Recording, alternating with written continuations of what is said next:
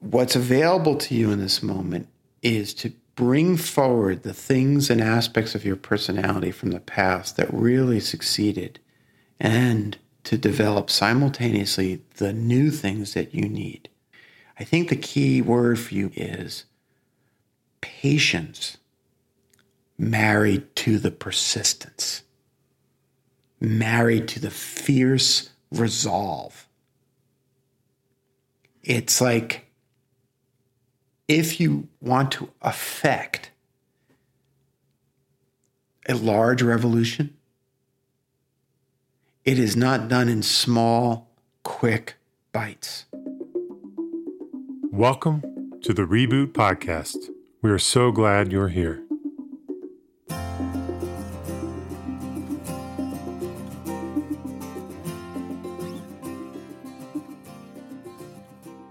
Welcome to the Reboot Podcast.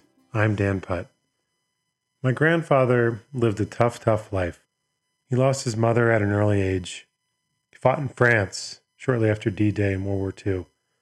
It was a POW where he was only 80 or 90 pounds when he was rescued. He lost two kids and his wife before he turned 50. He lost another child before he was 65. And just listing all of that out, filled with sadness for him and a great appreciation for his ability to just survive. I'm also remembering, though, how empty he felt by the time I got to know him.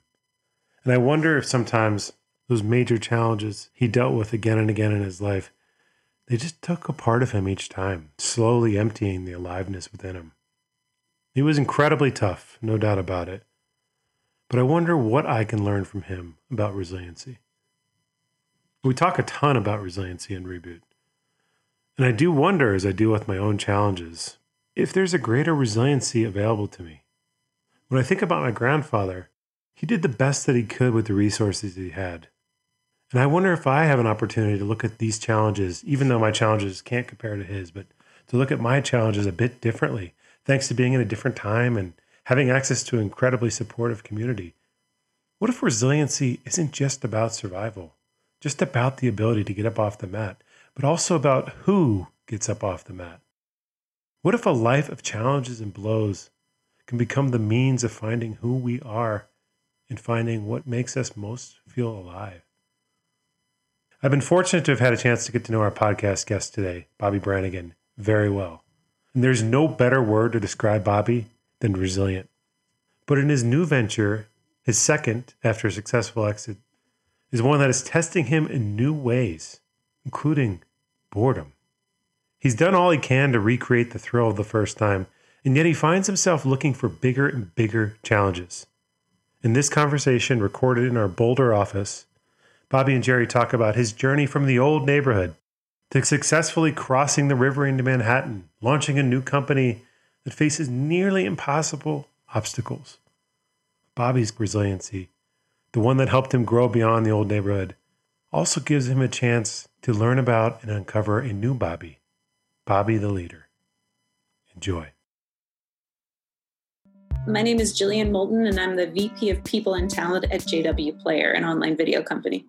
When you are in the seat of Inquiry Council, that is nothing but goodness because you, you're given the opportunity to really kind of offload, even if you're not saying the right thing, to get it out in the air, and then to have people kind of bounce questions off of you is always really effective. So, so it's really nice to be in a group that kind of understood a lot of what we were dealing with performance management, rapid growth, or the results of rapid growth, those kind of things. It was really, I think, good to be in that kind of an environment. I think what the, the type of leader that Reboot is really good for is people who care a lot, but also are very business focused. And so maybe don't allow themselves to have that caring mix enough in their business. Want to experience more conversations like these in your life? Consider joining a Reboot Circle. Our Circle's participants have called their circle their secret weapon. You'll gain more self awareness and you'll know you're not alone in the challenges you face day to day. You'll find the same level of self inquiry in a coach facilitated cohort with six other leaders just like you. Apply at reboot.io slash circles. Hey, Bobby, it's good to see you again. It's I got to tell you that when I saw your face, like my heart just burst. because it's just I've missed you. Thanks, Jerry. Appreciate that. Yeah. Uh, this is Bobby Brannigan here. I'm the CEO of uh, Mercato. We're an online marketplace for independent grocery stores. We connect grocers with consumers, brands, and suppliers. Hmm. And uh, Jerry and I met about three years ago. We got introduced by uh, Jeff Bussgang. Mm-hmm. That's made the right. Um, so yeah, I really appreciate that intro he made, Yeah. which was really nice. Yeah, and we spent a lot of time together. We did a couple of boot camps together, and you know, you're kind of all in on reboot in some ways. We did some individual coaching, and you've been in some of our peer groups. So, you know, uh, you're you're you you drank the Kool Aid. Yeah, you definitely the super fan. yeah, yeah, yeah. Well, I I really appreciate your coming in, and you know, aside from the fact that we're both from Brooklyn, so people don't like our accents. Fuck you. exactly. what accent? but it's just always a delight to see you. I mean, I, I kind of look at you and I sort of feel like I'm looking at my younger brother. So, I, you know, I feel like uh, I remember when we first started connecting and talking, I was like, I remember saying to Allie and Dan, it's like I went to high school with this guy. so, Yeah, I think that's why we get along so well. We come from a similar place, and you know that's what I was really looking for somebody who I can I could relate with, who kind of can understand where I came from and yeah. how it might be different from some other people. Yeah, yeah, yeah, and and uh, uh, I just often think about that. So, so you know, you're here today, and and you know, crazy. You agreed to come on the podcast. Tell me what would be really helpful to talk through today for you, and what what would feel like. Uh, all right, I'm with Jerry, so let me talk about this. What what would be helpful? So I think it, you know, right now where we're kind of I'm progressing is that you know Mercato's growing, we're building the business. Um, I've already kind of been there, done that with you know building a startup, bootstrapping it, um, and it's not as exciting as it was the first time.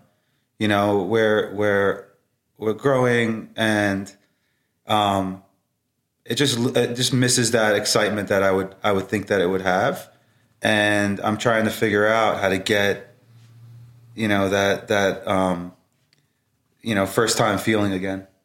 So, just so that we have a little bit more context, because I, I know some facts, but I think it might be helpful for folks who are listening to this uh, conversation. You said it's not as exciting as the first time. So, so just you know, briefly, there was a first startup, right? Um, and is that what you're referring to when you're talking about the first time? Exactly. So um, my first time was a college textbook company that I started out of my dorm room. In my sophomore year of college, we built it over the course of ten years, and then um, in in the tenth year of the company, we scaled it five x. And you know, one of the things is that you know, building a startup is a very emotional journey, and um, you know, when we really scaled it, you get a real adrenaline rush. I mean, we were we were doing 18 million in sales, and in a year and a half, we were doing 85 million in sales. Yeah. And the feeling is, after you do it once, you know, you feel that the next startup you do, you're immediately going to get that that rush, Rush. again. And um, the reality is, it takes a little bit of time to learn a new market and to build the right product and, and all those things. So, you know, even though you're making progress, that's very very reasonable for a company in the stage where you know we're at right now, about a year and a half in. Um, you still feel like something's missing. Yeah. So that's kind of where that gap is for me right now. Yeah. So so let's just acknowledge something, right? So there's a part of you that kind of understands intellectually what's going on. You you you've you've done enough good work. You've normalized in so many ways what your experience is by, you know, as I've said before, you were in a peer group, you are in a peer group, you know the entrepreneurial journey. You know that there's this roller coaster ride. And with um, the first business, and it was Valari, Uh, Valore books. Valore, right? Um, see how old I am? I'm forgetting things like that. With the first um, experience, there was this rush, and you know, we'll we'll talk about it, but I know that the rush didn't necessarily. It wasn't just a swoop up That's for sure. right? it wasn't up and to the right from the get go, right? It was this crazy ride. yep. And what I'm hearing, Bobby, is that even though intellectually you know you're you're actually pretty much in the normal zone, it feels like something's missing. So what we're really talking about is an emotional experience. Yeah, I mean it's very it's a very emotional journey. You can't help but you know kind of um, you know have a lot of expectations and you know and kind of ups and downs in a startup. But I think what you're hitting upon, which I imagine a number of people can feel, whether or not they're doing it the first time or they're doing it the second or third or fourth time, is that there's there's this um, sensibility that without the rush, something is missing. Is that right? Exactly. Yeah. So let's talk about that for a moment. That sounds great. Um, how does it feel? And if you want to get kind of airy fairy or even somatic, how does it feel having not having that adrenaline rush? It just feels like there's something there's something missing, and you know I, I feel like as you build a company, you know you you work really hard and you learn, and you feel as though once you've learned, you don't have to learn that again, and you know as you when you reapply the same process, you expect to be able to exponentially grow things, you know, much faster than you did before. So not having that feeling, it just it it it leaves this big this big gap, which you know it's it's kind of hard to explain. But you know, sometimes I tell myself, I look at things and we're growing very nicely. The business is scaling. We're making deals. We're doing all the right things.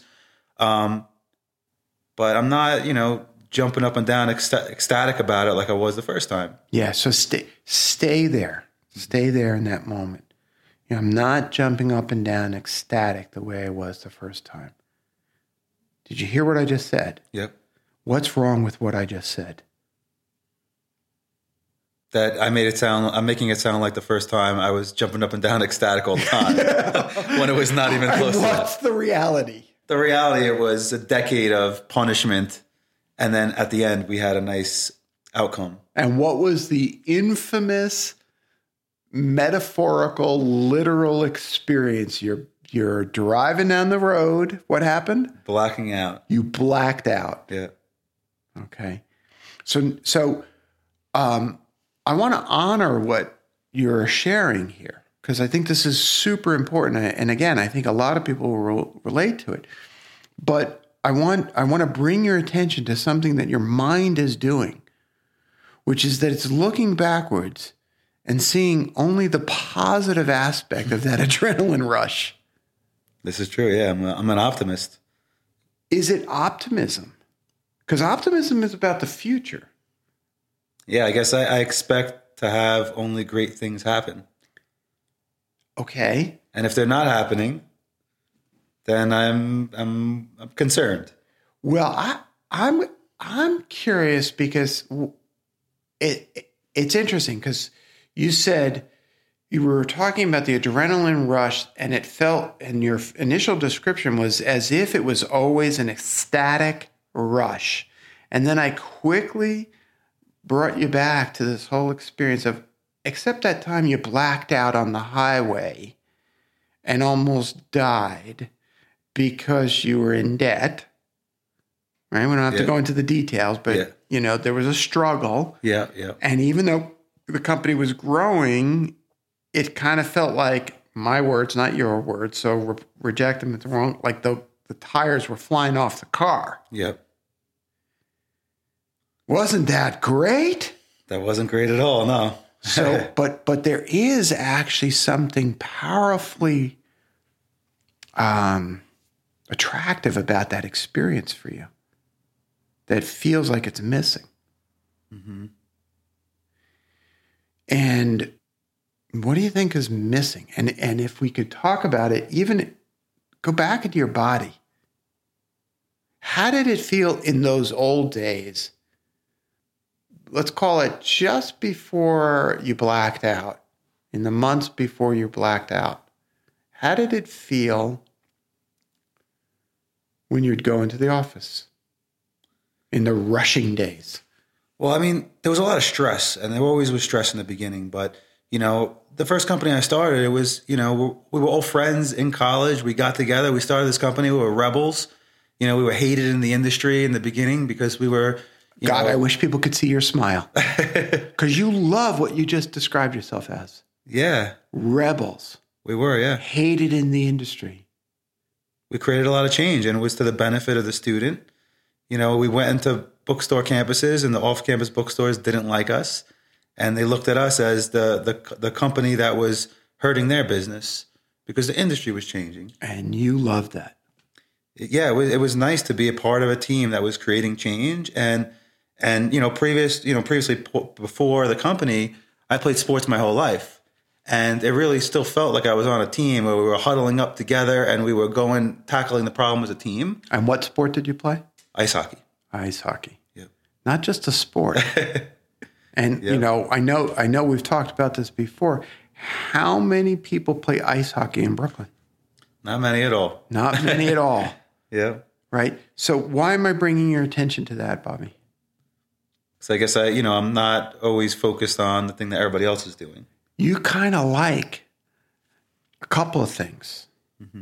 Being on the edge, being slightly different, the rebel, giving it all, giving it your all, being all in, and being surrounded by people who are all in with you. Yep. Yeah. He Yeah, and that last point is very important to Yeah. me because having other people around me, I think that makes me that that makes me really really excited about what I'm doing because we're all in it together and just that feeling, the camaraderie of people having each other's backs. Um, that's what makes that the whole moment feel very full. Yeah. So an image just came to my mind. Um, I have a friend who uh, is a um, Iraq war vet. And he was telling me just the other day that he actually misses aspects of being under fire with his buddies. About the sense of it being all in. Every decision is just like kind of a life and death decision. And the sense that um, we're in this together and we're fighting against odds. Yeah, and and you know, for me, I think that with my first startup, you know, one of the reasons why, you know, I feel as though I've made it, I made it through some really really tough times, was because of the team, but more importantly because, you know, I I, I didn't want to disappoint other people, and you know, I really value, you know, kind of people's word, mm-hmm. and if I give somebody my word it's very important for me to back that word. You know, mm-hmm. Maybe it's the neighborhood that we grew up in, but mm-hmm. you know, Well, in our your neighborhood bond? in Brooklyn, right? If if you broke your bond, your word is your bond, and if you broke your bond, there was trouble to be had. Exactly. So for me, you know, in the beginning, it was a little bit hard to kind of make promises to the team because in the beginning, when you start a company, you got to convey that vision. You got to sell everybody else in that team. So what I was doing in the beginning is I would pitch to them what I be- believe would happen with the company. And once I pitched that to the team, that created this binding effect, like creating super resilience. Mm-hmm. And the reason was is because, all right, maybe sometimes if I promise something to myself, maybe I won't do it. Yeah. But if I promise something to somebody else, nothing is going to stop me. Yeah. And having a team around you where you know that I promised them and they believe in me and we believe in each other, that I mean, it's extremely powerful. And uh, I'm imagining that's part of what you miss. Yeah, I think so. And it's it's not only part of that, but it's you know this time around expectations are that we're going to succeed. There's no doubt that we're going to succeed. So we're on this journey, growing the business, just going to be successful. So what's missing?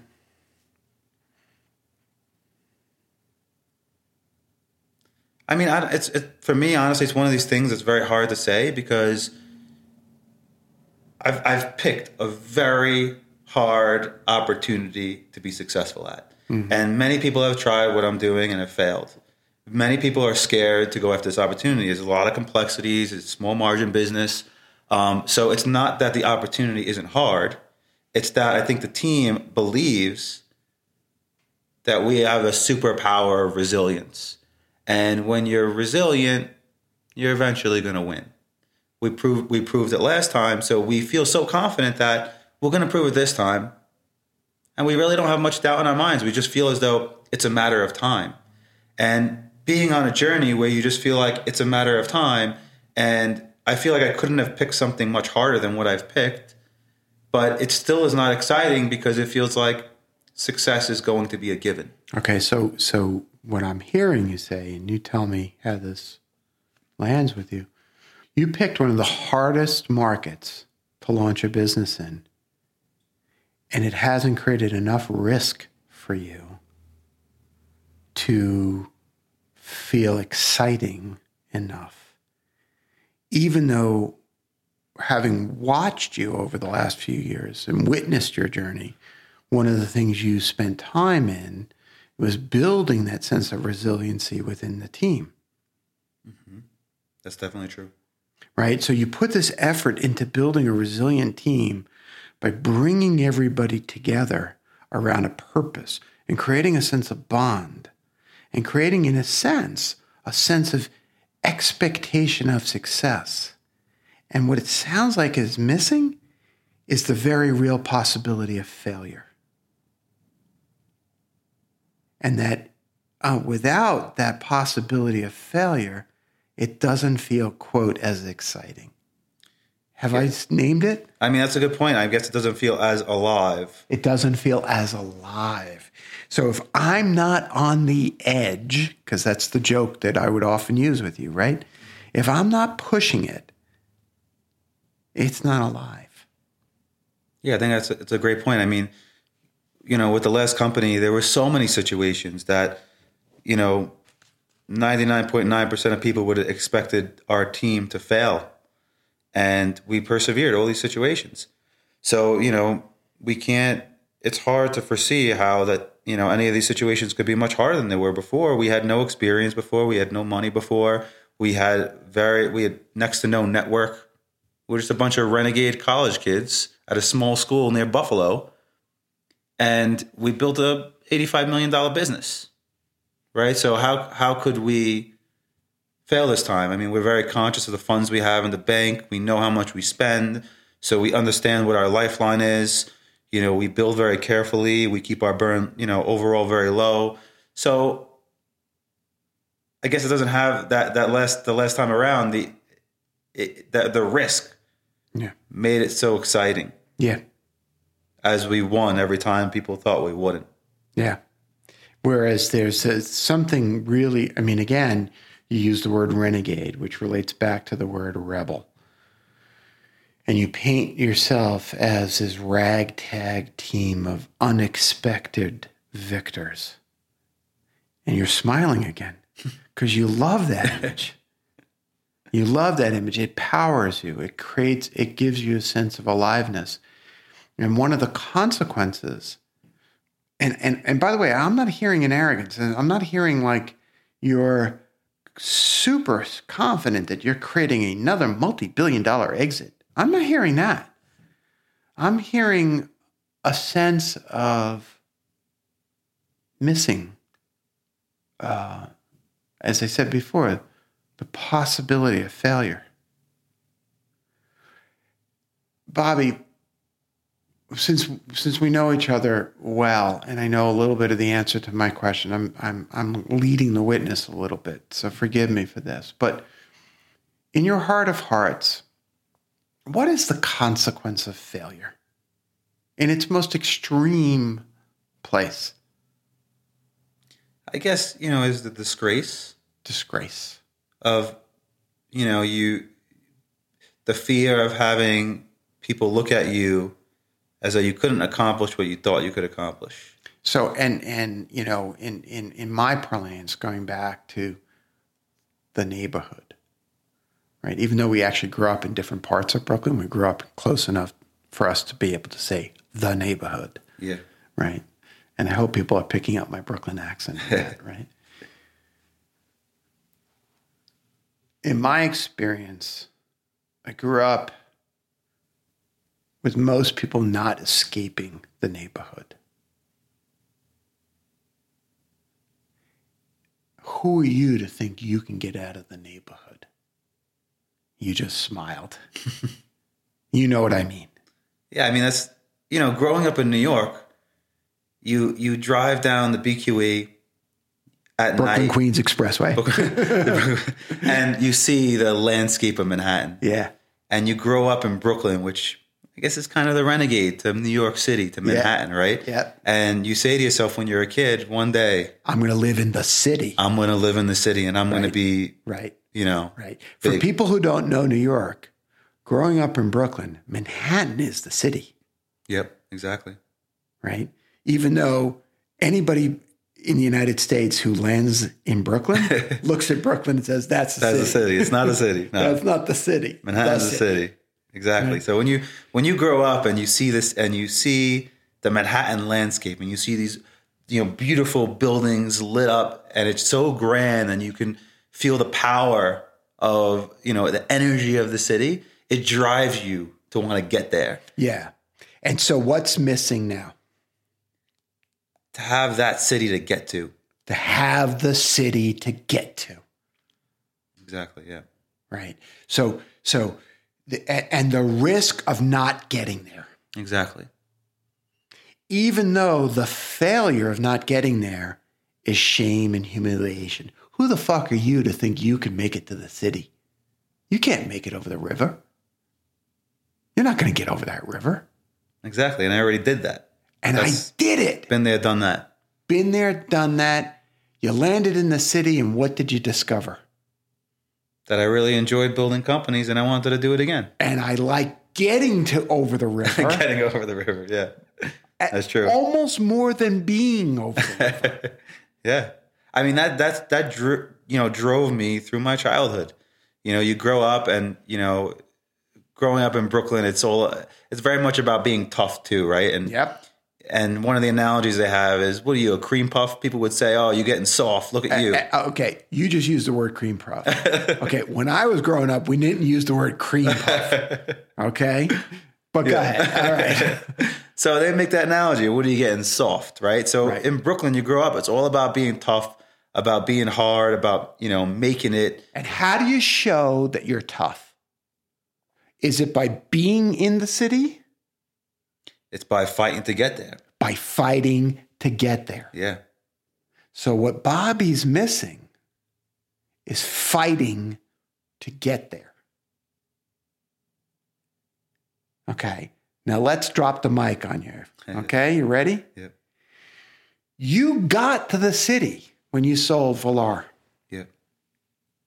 What happened with the money? So I invested in more startups, about 20 startups. And then I invested the rest in my company. And you're back on the other side of the river trying to get over the river. Am No, I no, no. naming? Now now I'm living in Manhattan. Oh, yeah. I live in Madison Park now. okay, am I talking about literally living there? yeah, yeah, yeah. Not What am I talking about? You're talking about building a startup to get back over the river again and become successful. In order for you to feel right, you have to be back. You got to take yourself back to Bensonhurst or 18th Avenue so that you can then look at the city on the other from the from the heights of the BQE and say, I'm going to get there again. Even though you're living there. Yeah, and we've talked about this before, and and and in terms of me getting to the point where I can unleash my superpowers and deep, strong, strategic thinking, you know, it's it's about me getting myself in a corner because once I get in a corner, that's when I unleash the power. So even with this company, what I did is I, I went all in, and, and put yourself into a corner. I put myself into a corner because I, I when I'm in that spot, it becomes very powerful. Right. Right. So what what feels like is going on is there's a missing of the fight. There's a missing to get there. But the question is, is that should I be going there? The way things are going right now, a very it's a very great position that I'm in. You know, I believe that soon we'll exponentially grow and everything's going to be rosy and great. But there is that kind of that gap. But do I need to adjust the way that I think? Do I need to evolve? Is it is it about getting back to Brooklyn and trying to fight to get over the bridge again? Maybe I have to change my way of thinking a little bit. That's is what I struggle with. Okay, so who are you talking to? You're talking to Jerry.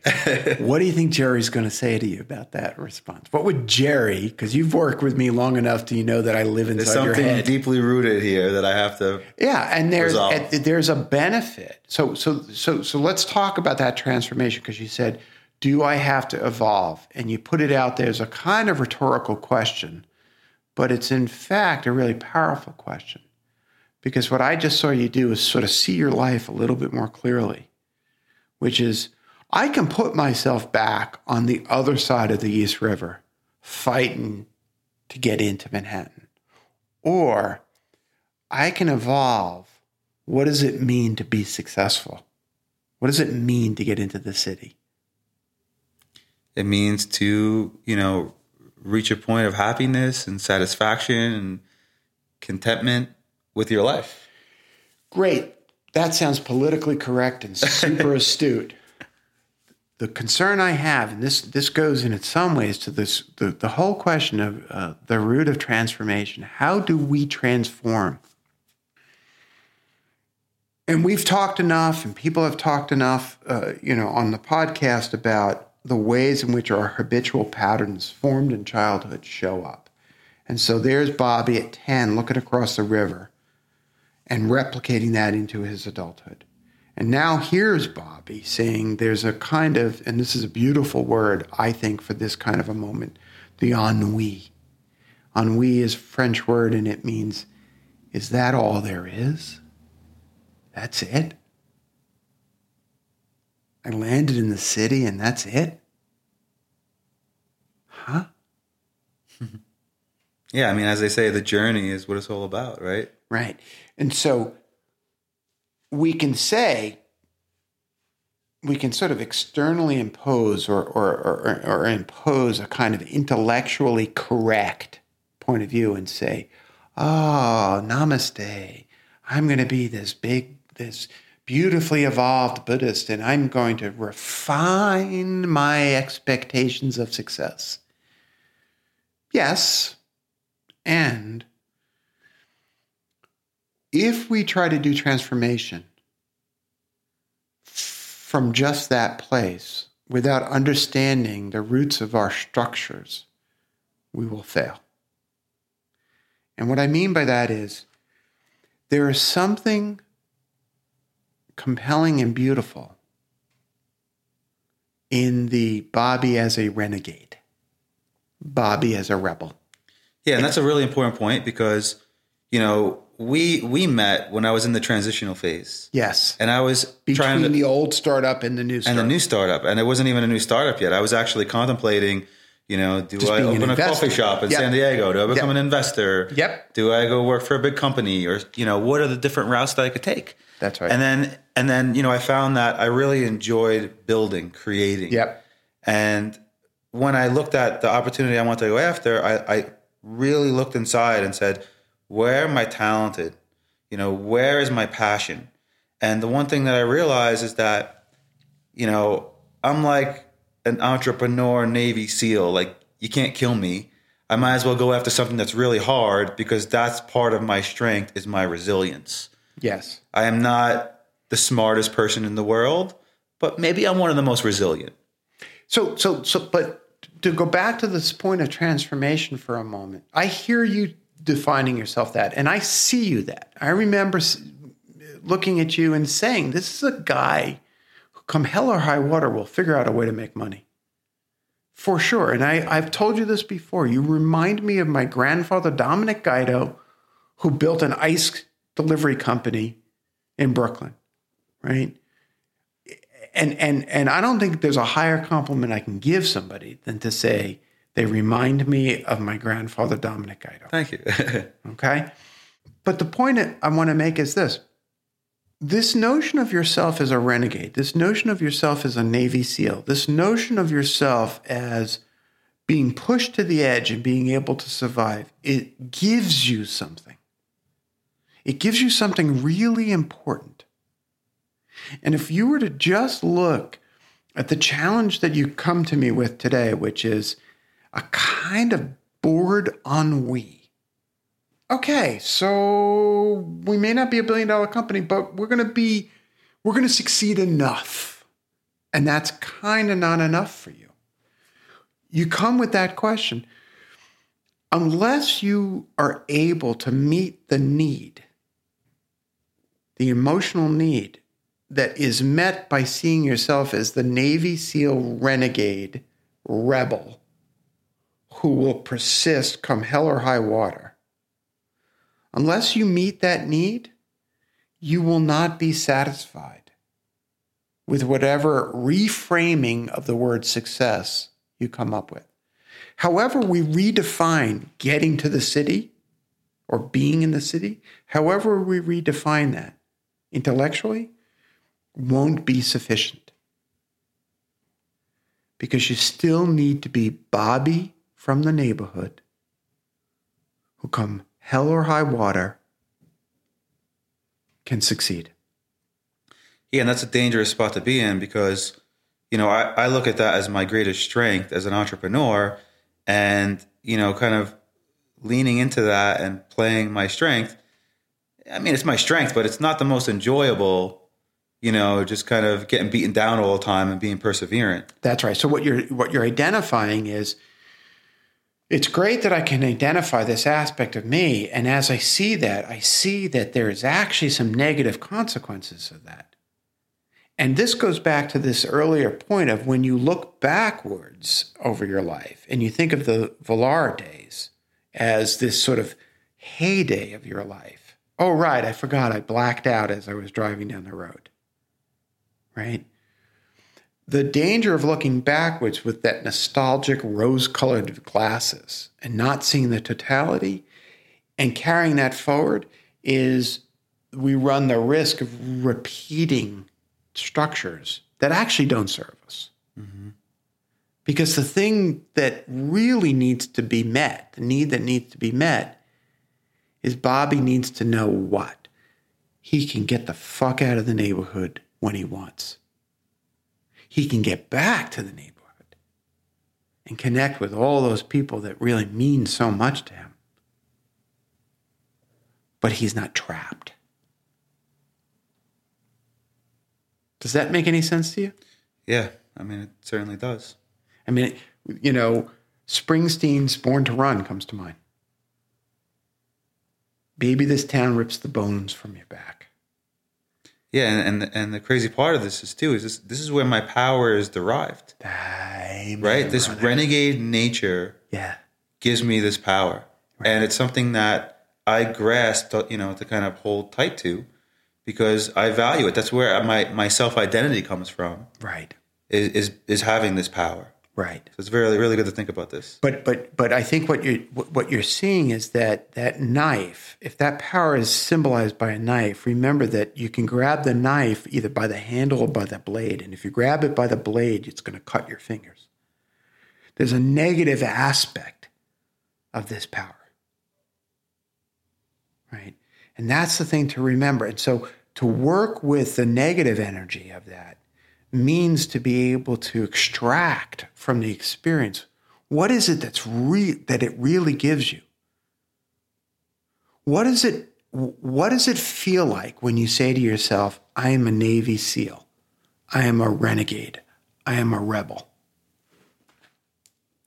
It's it's you know for me it's really the you know kind of the root of my confidence. it's what As a person. feel confident Yeah, that's this is where my confidence is. It's what I you know believe in. You know what in terms of what I'm made of. it's what i'm made of. So the work of transformation is to find the things the other things besides risk that give you a sense of confidence. Now without going into the details you've got a second business mm-hmm. that's generating some cash for you. Yeah, that's correct. you've made some investments. So how are those investments doing Most are doing really well. so you're probably going to make some money on those investments That's for sure. Yeah. So, isn't it interesting that those could be a source of confidence? Hey, maybe I know what I'm doing. You see what I'm saying? Yeah. See, I think that if you go into this question of being bored and wanting to transform, bored is my word. You never actually use that word, so I want to acknowledge that. Being in this place of not feeling the same level of excitement as you did the first time. If you go into that question merely from a place of why and what's missing, without understanding what it is your soul is really seeking, then I think you'll miss the opportunity to grow.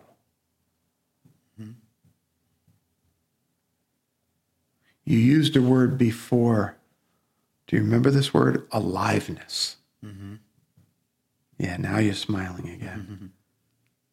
You know, because, you know, I thought about the different routes I can go before I started this, my next company. And, you know, one of them was that, you know, do I become a professional angel investor? If that's a thing. And that. Our mutual friend Jason Calacanis is that. Yeah, exactly. Yeah, yeah. Yeah. And, um, you know, and I, I've learned a lot about angel investing and I made a lot of really good investments. I invested with Jason in a couple of deals and that's doing really well. I'm making, you know, very nice income there and that portfolio is growing. But for me, that doesn't give me the fulfillment that I want mm. in my days. Mm. You know, I enjoy being, you know, that that soldier on a mission, mm-hmm. waking up every morning and having a mission that I'm passionate about with my team mm. and going to battle. Mm-hmm. And maybe one day, I don't know, but maybe one day I'll be okay with being a more you know passive uh, investor, mm-hmm. entrepreneur. But you know, today I like I like the battle. Mm-hmm. So it, yeah, I agree with you. It is important to probably try to understand better, you know, about why am I gravitating towards this? What is a, the derivative of what's driving me in this direction? Mm-hmm. mm-hmm. mm-hmm. And at this stage in your life, how old are you? Thirty-eight. Right. So you're you're looking down the barrel at 40. Yeah. It's coming up, man. Yeah. Can you believe that? Yeah. it's a big number. Yeah, it is. Right. And, uh, you know, we talked briefly before we, we started recording about the idea of you, um, you know, your wife is going to graduate school. Yeah, in May. In May and that you have some life decisions to make about where you're going to live and how are you're going to live and and making babies and maybe making babies. By the way, Jerry's a perfectly acceptable name for either gender or for for we'll keep that whichever gender someone wants to identify as. Right, so keep that in mind. Um, so as you think about that, maybe maybe what we do is we expand the field of inquiry from how do I use this startup to get to the city to how do I use my life to create the city that works for me. Yeah, and I think, you know, what I'm trying to get to with this business. I want to be in a position where I can really create change, change in a market that I care about. Um, you know, positive change to neighborhoods and how they're developing. Um, change for people that that work for the company and enjoying what they do every day. And you know, I think that's that's part of the mission here. Is it's not about building a big company for a big company's sake and to make a lot of money. It's about it's about creating all this change and the fulfillment that I'll you know I'll be getting from that is going to be amazing that I can foresee in that. And I had um you know the kind of uh, the pleasure of um, seeing Jack Dorsey speak the other day, and I saw that energy that he had, and, and I thought I want to be in that position a few years from now where I have tell me tell company. me what you saw in his energy. You know he he I was at a, a, the partners conference for Square in Vegas, and he was speaking very authentically about the company and the mission and the change, you know, that that Square wants to create in the world. you know, for entrepreneurs that build their own business. Um, and it aligns so much with what I want to build and, you know, and, and empowering them um, to compete with these big chains and these, you know, billion dollar companies. And, um, you know, having the ability to strategically form a vision and to to help direct a company on that large of a scale and to help people, you know, who work with the company um, be successful and happier, and the people who work for the company, you know, also feel like they're doing the best work of their life. Overall, I can sense what a feeling that must be to be in that kind of position. Because with the last company, I scaled it, and you know, and then I left the company. Right. So, so step back into the Jack Dorsey that you w- might want to be as that person exists in you. Wh- Tell me again, what does it mean to be the rebel and renegade? Meaning, what aspect of Jack on the stage that you saw is a rebel and a renegade? Connect to that. is that he's you know backing the individual the entrepreneur who has their back to the wall. Mm-hmm. And he's backing hundreds of thousands of them and creating software but not just not just software he's creating an ecosystem. Mm-hmm. And this marketplace they're building to just mm-hmm. empower all these retailers it's amazing because it's not about just what their company is going to do it's about with you know them integrating with the rest of the world of technologies that can help these businesses survive and thrive. Mm-hmm. And it's even more you know even more powerful than the individual entrepreneurs that he's helping. He's you know with that company he's helping preserve communities.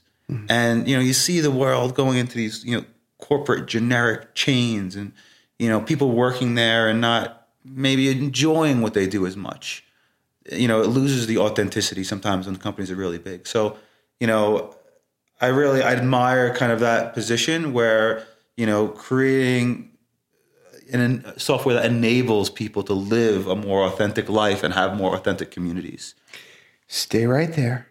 How alive do you feel? i feel very alive right now Look at that. yeah Okay. Let's go back to Jack for a moment. Mm-hmm. It's Brooklyn, one side of the East River, mm-hmm. the city, the other side of the East River. Where is that Jack? Is he in Brooklyn? The single, lone, rebel, renegade, maybe with a bunch of friends from high school. not at all i mean he's in the city but which city is he in? He's in a city that's different. he's creating a new city he's He's creating creating, change he's creating his own city.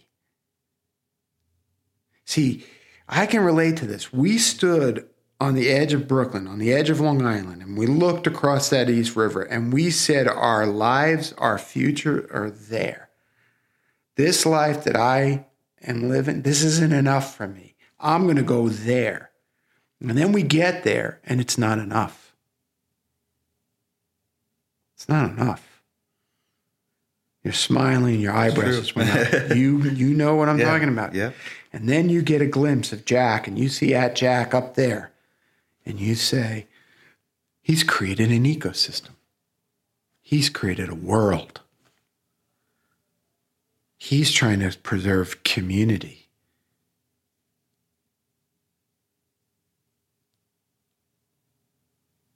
And you feel alive when you connect to that. Yes, it's true. And, you know, I think part of my frustration now is that in the early stages of the company, you can't go as fast as you'd like. And you see that change that you want to create, and you're not creating it now. I want to create it now. I don't want to wait. The world is changing, right? So, you know, you know, entrepreneurs are, you know, you know, gaining a disadvantage to the big companies that, you know, in the market.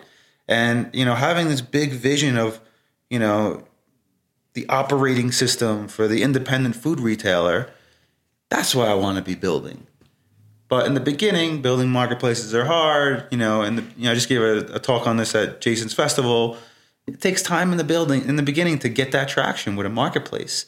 So, you know, I'm owning that. I understand that this is a situation, but it almost feels like I'm playing the waiting game. that I must play. So, so there's this tension because the Navy SEAL rebel renegade wants to go in there now, but there's actually a matured Bobby, a second time around Bobby, who realizes that if I'm going to build this larger ecosystem like Jack, if I'm going to take on this larger mission than just this small seize this hill, I actually have to be patient. Exactly. And in that it creates anxiety a little bit because it's not so easy sometimes to be patient. You know, you can be wise and rational and try to be as patient as you can, but something inside you is like, I got to get there now. How is, can I think of a better route to get there? Because you know, one of the things I learned from my last company, and I, and I learned a lot of this from working with you and your team, is that gotta really think about the things you spend your time on and you got to be really thoughtful in how you do stuff and how you work with people and how you lead the team. Mm. and you know in my last company 95% of my time i spent doing the wrong thing. And this time around i'm trying to make that 5% the 95% i'm trying to flip the table right? Right. and everything i do i'm trying to make it you know really meaningful. And in business there's always power moves you can make. There's always a a, a better chess move that could be made. So, you know, I'm relentlessly thinking about where is there a better chess move? Who can I partner with? Mm-hmm. How can I optimize in mm-hmm. some way or another with the business, right? How can I motivate the team? Um, so I do hold a lot of that burden on myself to find that special strategic move mm-hmm. that can open up the floodgates because I did find that with the last company. I mean, we went from 18 million to 85 million in, in 18 months. And it didn't take, you know, 18 months to figure it out. It was an aha moment mm-hmm. where we figured it out. And when the market started asking us for our product and we weren't trying to sell it to them anymore, mm-hmm. that was the moment. So I'm very much trying to create this epiphany mm-hmm. of how do I, how do I, you know, approach the market in a way where the whole market's coming to me. So I'm I'm going to give you advice on this moment in time. This is a beautiful growth edge moment for you, for my friend Bobby, because my Bobby, my Bobby. You see how paternalistic I You sound like my mom. Yeah, my, Bob- Bobby. my hey. What's available to you in this moment is to bring forward the things and aspects of your personality from the past that really succeeded and to develop simultaneously the new things that you need. So you said you want to flip that ratio where 95% of the things you're doing are things that that really enhance and grow the company. I think the key word for you Bobby is patience married to the persistence, married to the fierce resolve. It's like if you want to affect a large revolution,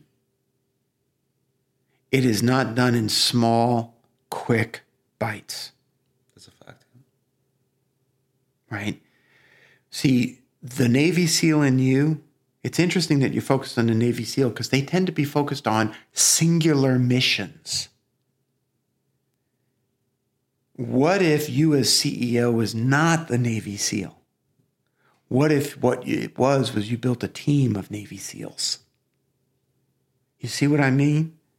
Exactly. Yeah, there's a kind of a conflict here because I'm talking about being a master chess player and a Navy SEAL simultaneously. Exactly. It's a little bit hard to do. That's right. What you're talking about is being both the admiral commanding the Navy SEALs and the SEAL itself, the singular SEAL.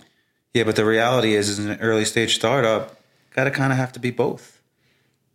But you're not 25 anymore. This is a fact. And this is not your first time in the rodeo, yeah, right? exactly.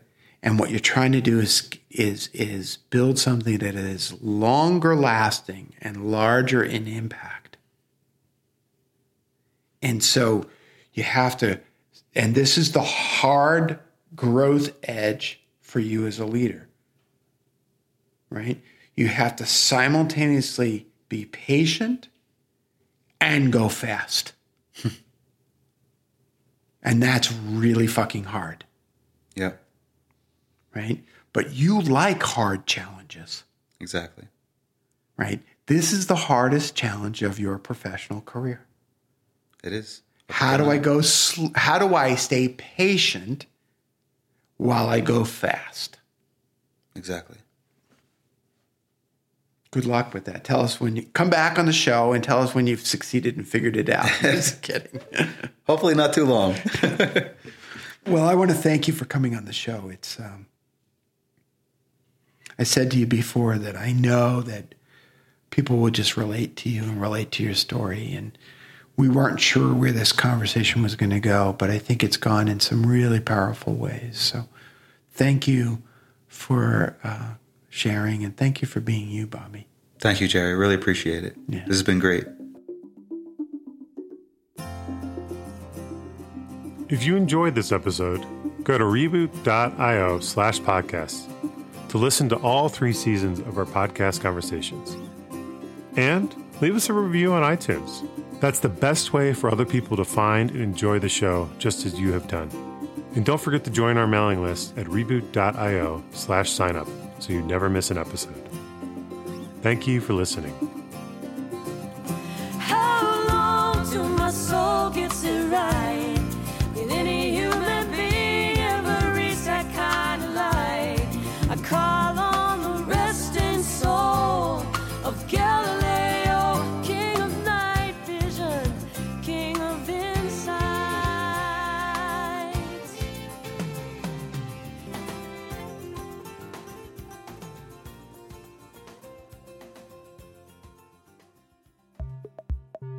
Now, a critical mistake that entrepreneurs make is not thinking about their board of directors early enough.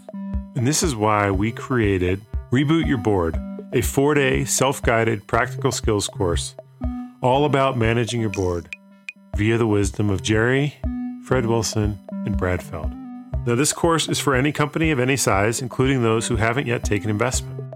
And over the course of four days worth of rich content, we take you through the practical challenges of growing and developing a high functioning board. The board relationship doesn't have to be a challenge. In fact, it can be one of the most rewarding aspects of a leadership journey. And when done well, the board CEO partnership can help each party grow and become the best possible person they can be. Be sure to get started on our Reboot Your Board course at rebootyourboard.com.